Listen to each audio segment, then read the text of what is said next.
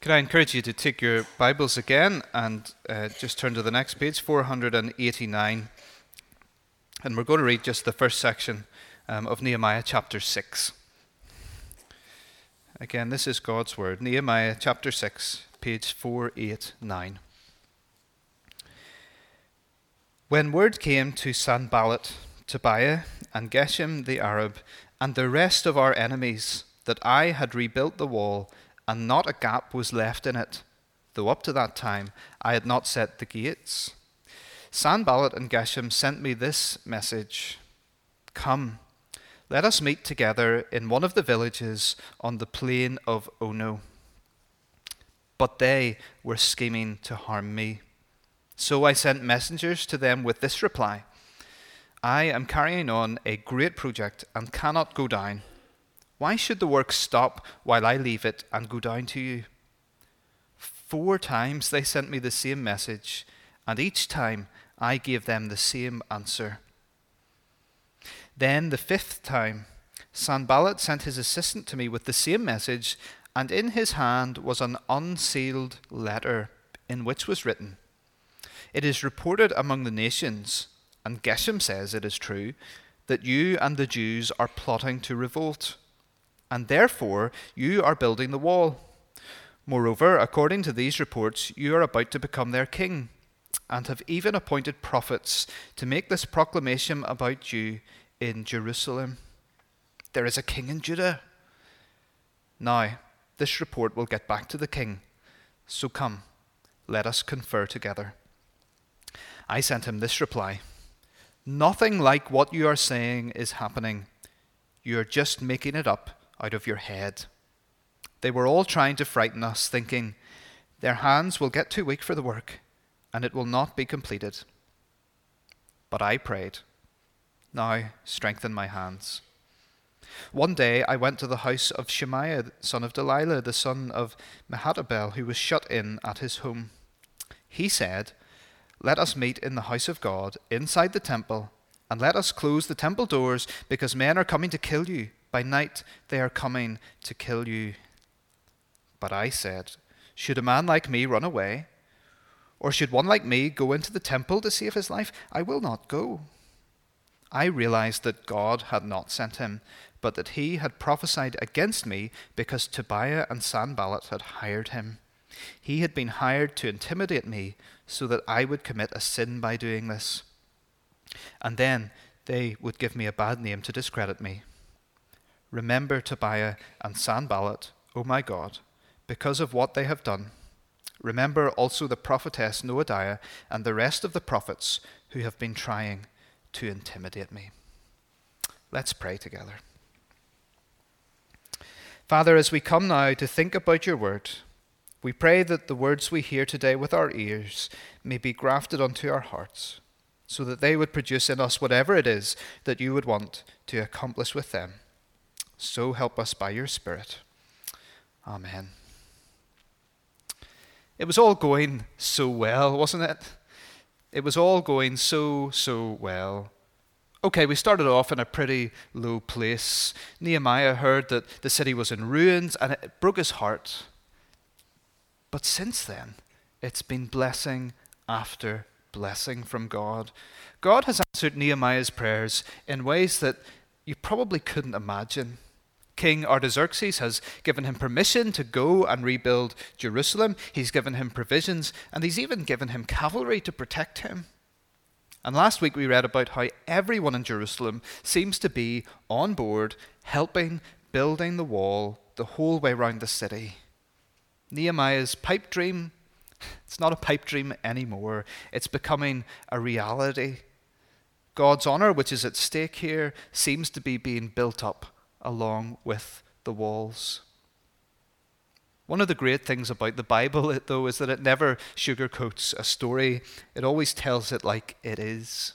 And the story of Nehemiah alerts us to the fact that when God is at work, opposition and obstacles will never be far away. The story of Nehemiah alerts us to the fact that as we try to build up the church here in Ravenhill, even as we try to reach out to this community, and we've seen that God is at work, opposition and obstacles will never be far away. And the story of Nehemiah alerts us to the fact that when God is at work in our own lives, as we grow as disciples of the Lord Jesus, opposition and obstacles will never be far away. And that's what we see in Nehemiah chapters 4, 5, and 6, although the story in chapter 5 is a bit different, and I think we're going to look at that next week. There's an elephant in the room in these chapters. There's something going on here that isn't actually mentioned. Well, not really something, but someone.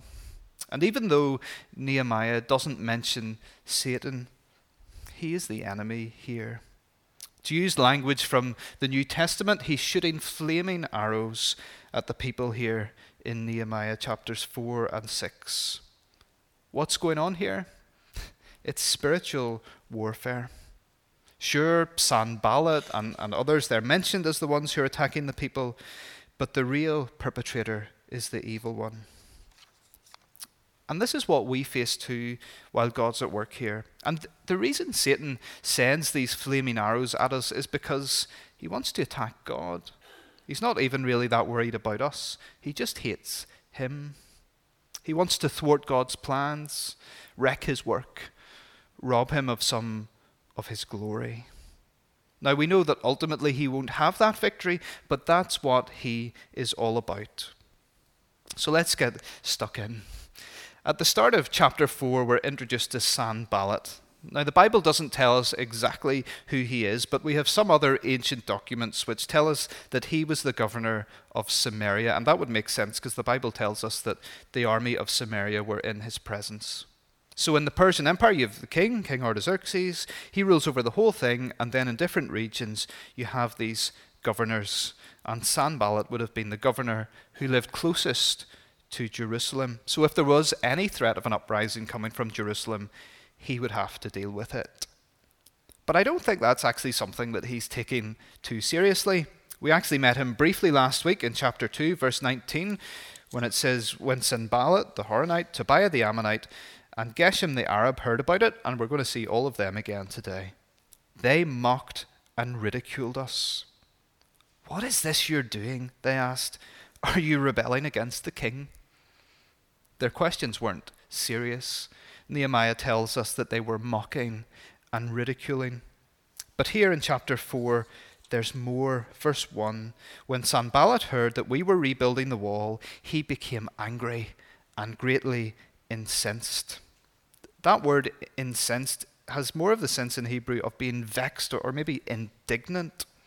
We might say that he was pretty cheesed off. He, he wasn't just angry, he was kind of affronted. It, it was personal. He had ridiculed the Jews before about building this wall, and now he'd heard that they were actually doing it.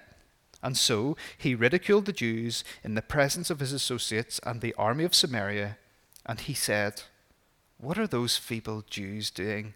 Will they restore their wall? Will they offer sacrifices? Will they finish in a day? Can they bring the stones back to life from those heaps of rubble, burned as they are? Would you look at those Israelites? Sure, they're working together and, and it's going, but they're wasting their time. They're building from rubble. It's all burnt. It's pathetic. It's feeble. And then Tobiah joins in in verse 3. What they're building, if even a fox climbed up on it, it would break down their wall of stones. These guys knew exactly what they were up to. They knew that even though morale was probably quite high in Jerusalem because the wall was being built, the morale would have been fragile. It would have been quite fragile because they were living in a city which was essentially in ruins and they'd had a rough time in the run up. So it wouldn't have taken much to break morale, and so they mock the Israelites. But that wasn't all. In verse 7 and 8, we're told that when they heard the building was going ahead and they were angry, they plotted to fight against Jerusalem. And then in verse 11, they said, Before they know it or see us, we'll be right there among them and we'll kill them and put an end to the work. So not only was there mockery, but there was a threat. Now, I don't know if that threat was ever really genuine. I don't know if the attack was ever going to happen because Nehemiah did seem to be on the side of King Artaxerxes. But the threat was still there. Sanballat and his friends were clever. They didn't just they, they, they couldn't proclaim this kind of threat against Nehemiah because Artaxerxes mightn't have liked it. So what did they do? Well, they spread the word to other Jews. Did you see it in verse 12? Then the Jews who lived near them came and told us ten times over, Wherever you turn, they will attack us. They spread the word informally to other Jews so that they would go to Jerusalem and say, They're coming for you. They're coming to kill you and put an end to the work. It's gossip. And all of this mockery and threatening, it's meant to destabilize God's people, to make them doubt Him. And it's all the work of Satan. I don't think much has changed in the years that have passed since then. Sure, what do you believe that for? Church? You wouldn't see me there. I don't believe any of that. It, it's silly. It, it's fairy stories. And you get people who will try to make you doubt. People close to you, maybe even people in church. I can say this because I don't know you well enough yet, but most churches have somebody who casts a doubt over everything. Not sure we should do that. Not sure that would work. I can tell you that before I went into ministry training, I had people who were close to me and who are Christians say to me, You sure about that? You know, it's a hard world for the church. It's going to get harder. Are you sure you're not just better staying where you are? Satan will always try to destabilize in situations where God is at work.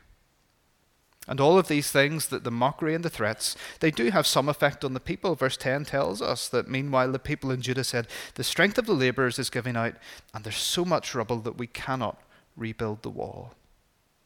They hear the mockery, the news reaches them, and naturally they begin to doubt a bit. Was this such a good idea? We are building from rubble. But the first thing to notice is that they prayed, and they prayed together. Verse 4 Hear us, O our God, for we are despised. Later in verse 9, it says that we prayed to our God when they were threatened with an attack. So they pray for God's help, and that's fair enough. But my guess is actually that we would find the content of those prayers quite difficult and maybe even quite uncomfortable. Nehemiah actually asks God to turn back these insults on the head of the people who made them. He asks God to give these people over as plunder in a land of captivity. And he asks God to remember these sins and not to cover up their guilt. Now, if I was going to hazard a guess, I would say that when somebody hurts us, we probably don't pray in the same way. We probably don't ask God to turn it back on their own heads or, or, or to, to not blot out their sins or to give them into captivity. We're New Testament people, aren't we? We're meant to love our enemies and pray for those who persecute us. Sure, it's hard, but that's what we're meant to do. And I know that these two approaches look like they contradict one another, but I actually don't think that they do. I think that both can be equally true and valid because, as God's people, as the church, when we face opposition that is clearly not from God, then we need to pray against it. We need to pray that it won't be successful. That's what Nehemiah is praying. Turn back their insults on their own heads. May those not affect us, Lord. May they be turned back. Give them over as plunder in a land of captivity. That's what Sanballat wants to happen to Jerusalem. He wants it to be rubble again. And Nehemiah is praying that this will happen to God's enemies so that God's people will be safe. And it won't happen. And he asks God not to cover up their guilt, well, if the guilt's not covered up, then it will be exposed. And then maybe, just maybe, when their guilt is exposed, they might realize what they've done and they might turn to God. I wonder, maybe, just maybe, Nehemiah might actually be praying that his enemies would turn to God. To put it in a nutshell, Nehemiah is essentially praying for God's judgment on anyone and anything who is about to hurt or to attack God's people. And this is a good thing. As God's people, we have a hope that one day all the, the sin and evil and sickness and all that is wrong with this earth is going to be dealt with in judgment. And we look forward to that day. It's a great thing. So clearly, it's a good thing if we pray against all these things in the here and now. But there's no reason we can't do that out of a heart of love, even for our enemies. There's no reason that we can't ask God to turn back something onto the person who's attacking the church, but only if we do that on the hope that it will lead them to God. So if somebody's mocking us, what do you believe that for? It's silly nonsense. If somebody's mocking us like that, we want to pray to God that they won't succeed in convincing anybody. But we also want to pray that that idea would be turned back on them, that they would see the silliness and nonsense of their own words, and that they would come to know God in Jesus.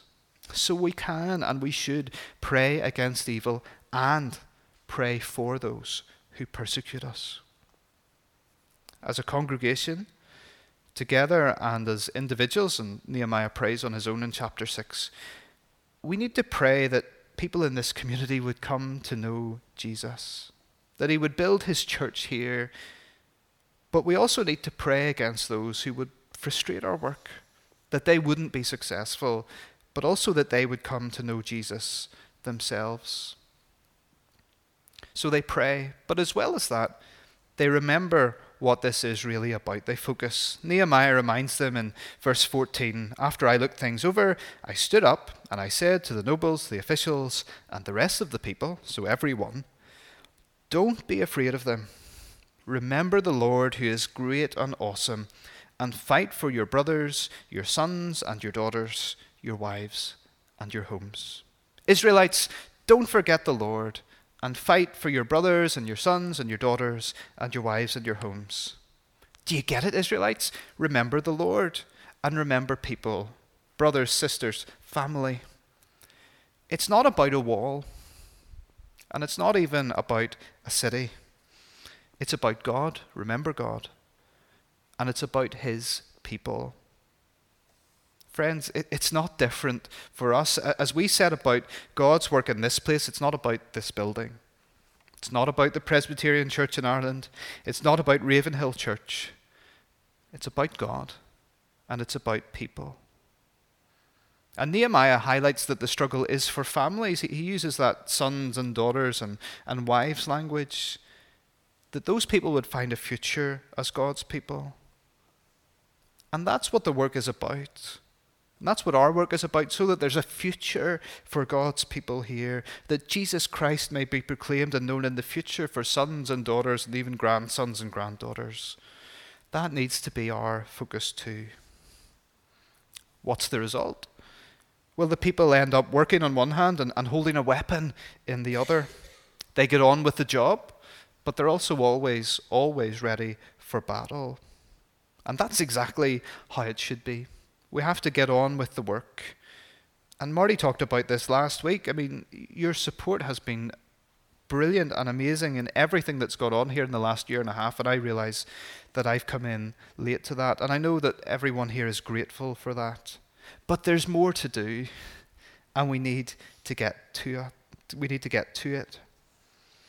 But as we do that, we need to be ready for spiritual attack. We need to be ready in prayer. We need to be aware that we have an enemy and, and we need to not be caught off guard. But ultimately, at the end of the day, Nehemiah simply says in verse 20, Our God will fight for us. What a great promise that is. It's not that we don't have to do anything, but we fight in the knowledge that our God will fight for us. And it turns out like that. There's no attack on Jerusalem. So then Sanballat and his friends, well, they're not happy about this, so they go in for the kill. That's where chapter 6 comes in.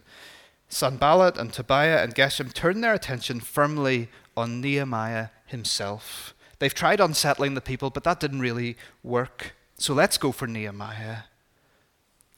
Satan doesn't just attack groups and churches, he's on the lookout for individuals too. And it's always been his way. He targeted Eve in the Garden of Eden. He targeted Judas among the disciples. And here, the target is Nehemiah. So they send this message to Nehemiah, and it more or less says, Do you know what? We're, going to have to live beside one another. We've been opposed to your work, but look, you've succeeded anyway. So look, come out and meet us because we're going to have to work out a way to live together. And so they arrange this meeting at Ono, which is about the halfway point um, between them. But Nehemiah knows it's a trap We don't know how he knows. Maybe he had a, had a spy, or, or maybe God told him. We don't know. But he refuses to go. And he also realizes that it would be a distraction. He says, Why should the work stop while I go down there? So he stays put. But then the enemy ups the stakes. The fifth time the messenger comes from Sanballat. Verse 5 Then the fifth time Sanballat sent his aide to me with the same message, and in his hand was an unsealed letter. And this letter basically says, Hey, Nehemiah, I've heard that you're going to revolt. I've heard that you're going to make yourself king in Jerusalem, and the king's going to hear about it. So why don't you come and meet us? The accusations are one thing, but did you see at the end of verse 5? It's an unsealed letter. What does that mean? Well, it means that Nehemiah isn't the only person to have read this letter. It means that on their way, the messenger has shown this letter to everybody. Every Tom, Dick, and Harry has read this letter. Gossip. Not only have we come up with these false allegations, false allegations against you, Nehemiah, but we've told everyone and the king's going to hear about it. And then, just to compound matters, Nehemiah goes to the house of someone he trusts, a prophet, but he finds false words there. Sanballat has paid this prophet to lie, to trap Nehemiah in the temple. Nehemiah is in the midst of a spiritual battle, and it isn't pretty. But do you notice how much of it is tied up in words, and unkind words at that? The mockery, and the threats in chapter 4, the gossip against the people, and then against Nehemiah himself. Deceptive words from a prophet. Words. If you've watched any news in the last week or so about Caroline Flack, then you'll know whatever has happened there, and it is complicated, but unkind words have led to destruction. Words are powerful, and they're a powerful tool of the devil and all I've seen on social media in the last week in response is messages like this be kind. Always be kind. Use kind words. And I agree. In fact, as Christians, I think we have all the more reason to be kind in both word and action. God has shown great kindness to us and has called us to show kindness to others in Christ's name. But is that enough? We all know that in this world, kindness, it's never really in vogue, is it? Ever. We live in a fallen world that is unkind. You and I could encourage people to be kind until we're blue in the face, but we know the world is still an unkind place. Unkind words are dangerous. The Bible doesn't tell us how Nehemiah felt about all of this. It tells us that he stayed on track, that, that he continued the work, and that he prayed, and, and that's pretty amazing. But it doesn't tell us how he felt. I imagine he was pretty worried. I imagine he was pretty scared. Nehemiah knew he was doing God's work, so he kept going. And he did so because God was with him and God was faithful. God always seems to be one step ahead in this story, doesn't he? Nehemiah knew that he was going to be drawn out into a trap.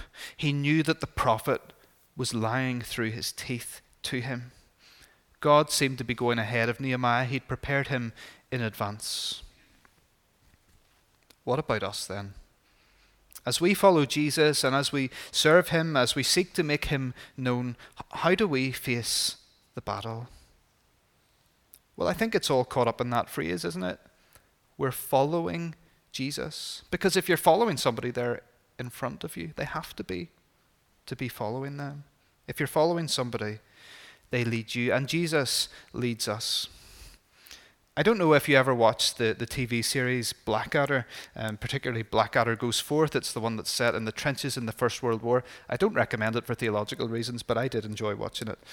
But one of the central characters is General Melchett, um, played by Stephen Fry. If you haven't watched it, he, he's the general, and he sends the troops to their death from the comfort of his office without a care in the world. And at one point, he says to Private Baldrick, he grabs him round the face and he says, Don't worry, my boy. If you should falter, I'll be behind you. And Blackadder says sarcastically, Yeah, about 35 miles behind you. Jesus isn't behind us, He's ahead of us. Hebrews 12, 2 and 3 says this Let us fix our eyes on Jesus, the pioneer and perfecter of faith.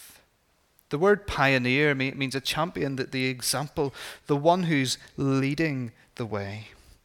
We're to follow him.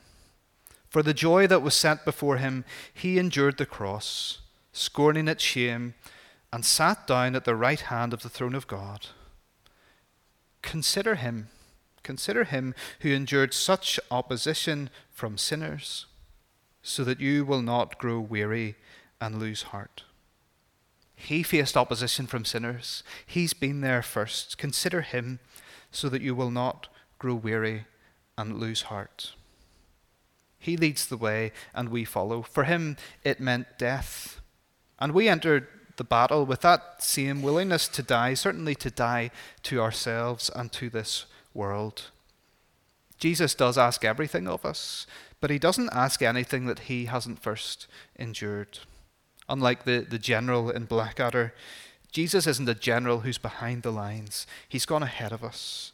He's faced everything that the world could throw at us. But he's not only ahead of us, he's also over us.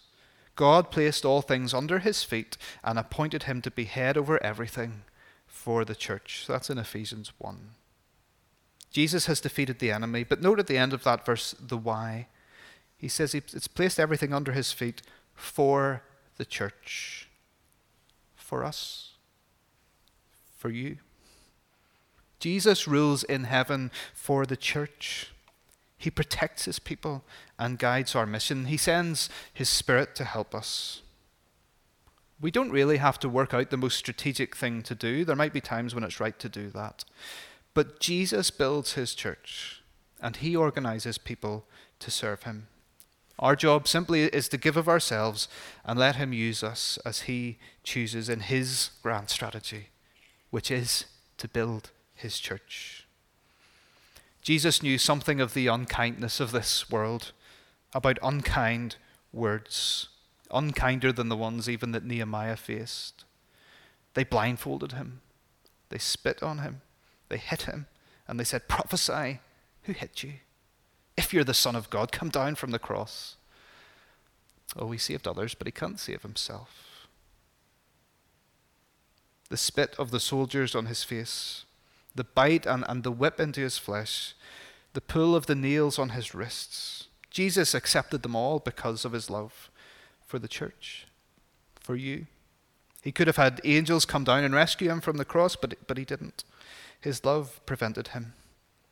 And that's the love he has for you today. His love is the same yesterday and today and forever because he doesn't change. So if you're not following Jesus today, but but the unkindness of this world and all the struggles and all that are part of this cruel world are weighing you down, come to Jesus.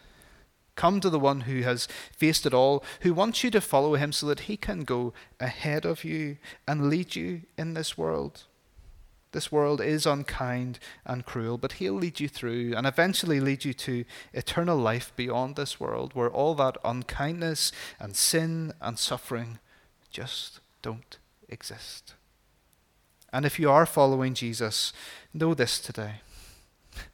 He loves you and He goes ahead of you in whatever you're facing right now. We will, as we were singing, become like Him in His death so that we can live with Him and never die.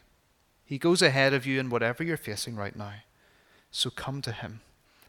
Fix your eyes on Him, look at Him, and keep following Him. Let's pray. Father, thank you that you are a faithful God who is always with his people and leading and guiding us.